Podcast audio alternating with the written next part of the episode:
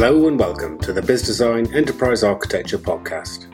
My name is Will Scott, and in these podcasts, we talk to leaders in the areas of enterprise architecture and how they and their teams deliver value to their organizations in advancing strategy, optimizing operations, or reducing and managing risks.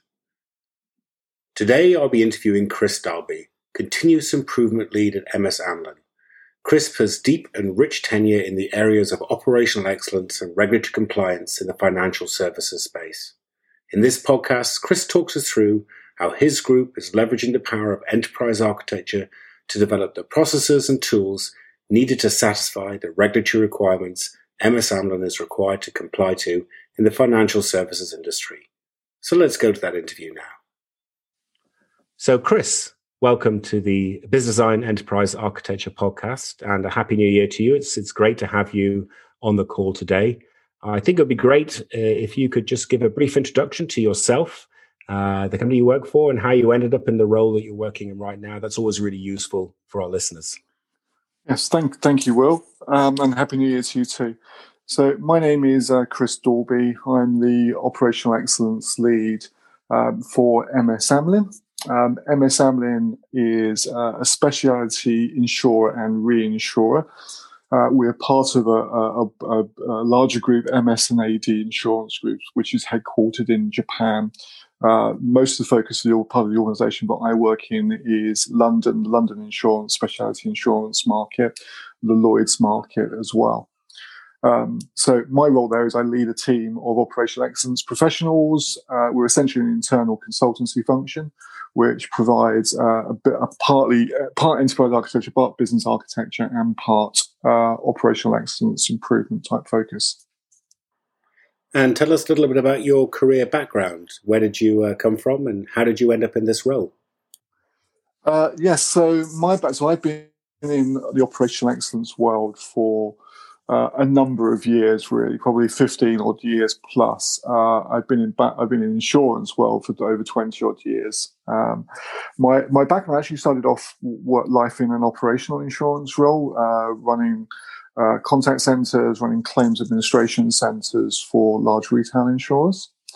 Um, I then moved on and spent a lot of time working alongside consultants, uh, trying to improve our efficiency of our organizations, um, and developed uh, a bit of a, an aptitude for that type of work and ended up taking a sideways move into that work where I um, joined a program um, to uh, get my, my black belt, my Six Sigma master, uh, black belt, then did my master black belt, uh, continued to run the team um, for for that organisation. I uh, I spent a little bit of time um, in telecoms.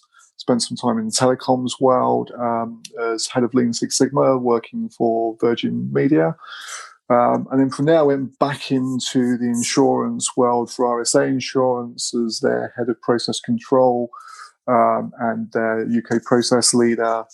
Um, I then spent some time at Lloyd's of London, where I led their operational excellence function, um, was also their head of change, um, where I had a sort of broader remit, both operational excellence and business change focus, um, before um, joining MS Amlin um, and spending some time with them as their OPEX leader. So that's great, a, a, a, rich subject matter expertise in the area, and that's always great. We love to have you know, people like yourself on this call talking about their particular area. Now, Chris, I know um, one of the things that is interesting to you is the intersect between enterprise architecture and operational excellence. These are often seen as sort of adjacent categories. Some companies really see the strength of two sort of uh, combining. Other organizations may not be aware the two organizations within their company exists. But I know one of the areas you've been looking at carefully is the area of operational resilience, particularly in financial services. Um, can you talk about, first of all, what, why that's so important in the financial service industries and why that's got such a focus for you and your team? Yeah, so over the last four or five years, there's been some fairly high profile incidents occurring in the financial services market in the UK, um, such as sort of large data losses um, and uh, loss of sort of customer service. So I think you know, Lloyd's Bank was was one of the, was the big ones, which um, was uh, essentially had customers that were failing to be able to get access to their money and their bank account details and so on and so forth. That prompted the UK regulators to put to really look at operational resilience as a hot topic and something that all uh, financial services companies should be able to to be resilient in the face of outages and disruption.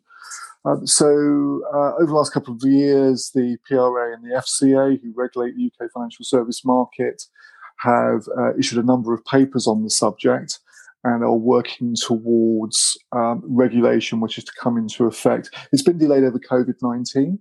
The, um, the, the actual implementation date is still up for debate. We're expecting there to be some significant movement on this in Q1 of this year, with a view that organisations should start to put their plans in place by the end of 2021, uh, with a two-year implementation period thereafter. So it's it's a really hot topic. Um, what, what, what, does it mean for us? It means that we have to be able to demonstrate to the regulators that our most important business services, those services that we offer to our customers, um, are, are resilient to disruptions. They're resilient to either deliberate or or accidental uh, disruptions that are caused, and that we are able to respond quickly and minimise harm to both our customers to ourselves, uh, our own financial viability, and also to not have a negative impact on the financial system as a whole in the UK. So that's really interesting. It, you know, oftentimes operational excellence and great enterprise architecture practices are seen as a nice to have in, in many industries mm. rather than a must have. But now you're dealing with regulatory compliance issues. This is not this is not a choice for MS Amlin. You have to make these demonstrations and, and, and prove that operation resilience to the regulatory authorities. Is that is that correct? That that is correct. Yes, absolutely. It, it, in some ways, it's sort of a perfect storm for us because um, it gives us the the real the leverage that we need in order to make a real impact in this area in this space. You know, it's a business imperative that we do this. Um, we are, there's there's a number of our um, competitors that we work alongside in terms of sharing knowledge and approaches on this as well. So it gives us it gives us a really good opportunity to to embed some of the best practices and ideas for operational excellence and, and enterprise architecture have had around but sometimes have lacked the the burning platform to do something about in a meaningful way. That's perfect. So talk to me a little bit more about sort of the maturation process you've gone through. You know, what's the journey been like so far, particularly in terms of leveraging enterprise architecture to help you do your job? And what sort of things have gone well and what sort of things have you learned along the way as you look to, you know, fulfill these these requirements? Well, so I've, I've only been with MS Amlin for uh, about 18 months now. So, and we've started with a relatively low uh, base of maturity on this. Uh, yeah, the insurance industry as a whole, particularly the specialist insurance market as a whole, um, tends to be quite traditional in its operational practices. Um, and enterprise architecture, therefore, has been seen in a lot of cases, I wouldn't say in all cases, but in a lot of cases as being the, the domain of the uh, of the IT arena um, and not the broader business change arena. Um, and therefore, we have we have some you know, some uh, excellent practices in place within our IT, but it was uh, an IT tool that was used for um, for their internal purposes and not necessarily um, being used uh, exploited outside of the excellent work that IT have been doing. So um, my my experience, my background, so I've done this in a number of other organisations where we've taken the principles of uh, uh, certainly the business domain, the business analysis domain, and looked at all of the component parts that deliver good service to customers, that deliver robust services to customers, and deliver efficiency, and have built out um, some business architecture principles and enterprise architecture principles to understand how that comes together and what, what the effects of that are. So, for example, um, when I was at Lloyd's, we spent a lot of time looking at capability based planning, understanding what business capabilities we had, how they set, how they sat um, uh, from a uh, from a priority perspective and strategically, which ones were the most important, uh, but also where were we investing our time, our effort, um, and our expenditure um, on those capabilities, and were we spending them in the right area? And just doing a sort of simple bit of analysis around that enables us to really start to push forward in uh, in the enterprise architecture world, start to understand what that then means as, as those capabilities lie into our IT systems, into our strate- strategy planning, into our business process analysis, and so on and so forth. So um, I, I, think you, know, you, you, talked about you asked a question about that maturity journey. For me, it was it's really about understanding where the appetite and the, the where the, the desire and the opportunities are within an organisation to work out which is the best and most important first steps to take and the direction to take and which elements are the most to bring to bring into the uh, to bring into the approach. Um, in MS Amlin, we are doing that because from operational resilience perspective, we are, are looking at our important business services and we're asking ourselves, okay, so so these are our most important business services. They are underpinned by a set of processes and core processes that sit transversely across the organization.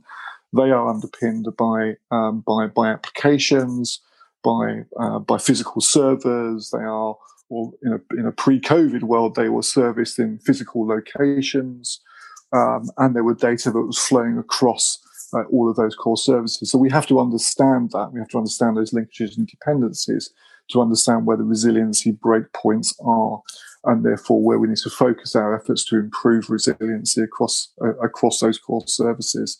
So enterprise architecture is really critical for doing that, but we have to um, be quite pragmatic about how we build up that that level of understanding and the approaches that we use.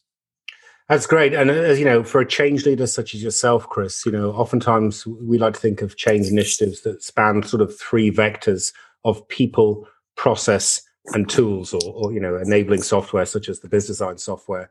As you reflect back on this 18 months does any of those vectors were the most challenging um, or, or, the equally challenging? And how do you sort of balance the progress of changing tooling changing processes and also educating and changing the culture of the organization? What's, what's your reflections on that?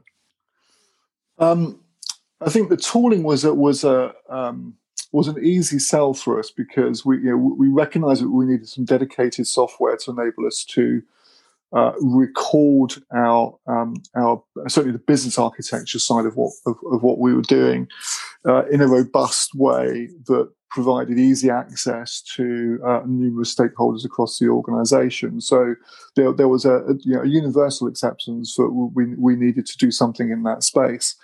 Um, the challenge has been for us how do we how do we demonstrate value um, and insights that we are creating using that software in a timely way so it doesn't become something that you wait two to three years to, to, to get understanding from. So we are you know we're taking this in small bite-sized chunks where we have a, a maturity model that we're working toward which looks at the various different elements of the enterprise architecture and which ones are most important to us over the next two to three years to build up. Um, and therefore how we then start to play that into into the software. Um, yeah, I think I just going to make the comment there. Of course, you know, showing wins early and often is so important to any change initiative. You can't be sort of saying, "I'll show you the value in three years," right? Because then you're going to lose momentum and, and steam behind your your initiative. Exactly, and I think you know we know from the operational resilience regulation that there are specific outcomes and outputs that the regulator will expect us to have and see. So we've had to think about very carefully about how do we use um, uh, how do we use Enterprise Studio and Horizon to uh, provide us a framework and a structure for those outputs in a way which is not a large overhead for us, can be produced fairly quickly, uh, but also doesn't require a lot of ongoing maintenance and, uh, um, uh, and development time on them. So that, that has been a real kind of area area of focus for us. Um, and you know we've we've made a real effort and point of going out and doing lots of demonstrations to senior stakeholders around the organisation of the content that we're building up and the capabilities that we're building up to uh, I, I, to generate that interest, but also to give confidence that we're heading in the right direction. And you said so the regulations go into effect at the back end of 2021. Is that correct? So tell us a little bit more about what this year holds for you in terms of this initiative. So, what, uh, so yes, we're expecting the uh, the regulation to be published at the end of Q1 in 2021, and with their with there being sort of further insight into when the regulation will actually come into effect, it's likely to be over a sort of two to three year transition period, starting in 2021. Um, a focus for us this year is um, to agree, document our important business services that exist, uh, understand the nuances uh, across each of those important business services and document the end-to-end uh, architecture that underpins each of them. Um, so we have a lot of work going on where we are we are modeling the processes. Um, we are looking at the applications that sit under them, uh, the, the, locations where the activities sit and some of the technology sits, and so on and so forth. But also really looking hard at our customers that sit at the end of those processes um, and understanding what will be the potential impacts to them if we had disruption to any element of that architecture. Um, so if we lost a, you know, if we lost an application, what would that mean? Um, and uh, and over what period of time would that would that impact um, really start to cause intolerable harm for those customers? So we've been doing a lot of a lot of modelling, a lot of data gathering, a lot of analysis, a lot of scenario testing, and and on the back of that, generating some so, uh, the reports that will will give us the foundations for for um, abiding into the uh, the regulation. Uh, that, that's that's really the key the key focus for us. Because the regulation hasn't been presented yet, there is still a lot of interpretation of what the regulators are looking for, and as is typically the style of the UK regulators, it, it's um, it's, it's, generally um, uh, sort of guidance orientated rather than uh, specific deliverables that you have to be able to produce. Therefore, um, we are learning a lot about um, uh, the best approaches, uh, we're having to do a, number of pilots to, to, see what works, what doesn't work, particularly when you're looking at what is, uh, you know, we are a, a, low volume, high complexity organization, so it doesn't typically fall into some of the, the you know, the, uh, the typical op- operational excellence approaches that you see out there. And do you have an opportunity to um, validate with the regulatory regulators in this just the sort of pre-formal publication phase, like you said you're looking for this and then you provide them a demonstration of deliverable and say would this complete it? Is it is it collaborative like that? Um, partly yes. I mean so there are one of the benefits of working in the london insurance market um, so in the city of london uh, you've got uh, you know all, of the main uh, international insurers sit within the square mile of the City of London for a reason because they, they interact very closely with one another. There's a number of market industry groups that, that get together on a regular basis that are talking about the approach on this because um, you know, we obviously don't want to set up an approach which is completely different to our competitors. Uh, we don't want to overkill it. We don't want to underkill it at the same time. Um, but that does give us an opportunity to call the regulators into those groups to discuss our approaches so we have a collective approach as, a, as an industry as opposed to as an individual organization. And, and that makes the regulators' job easier as well because they don't have to treat every organization individually on that. You know, there are, there are hundreds of us who work in this marketplace, hundreds of these organizations. Um, so they want, a, uh, to some extent, a standardized approach to this.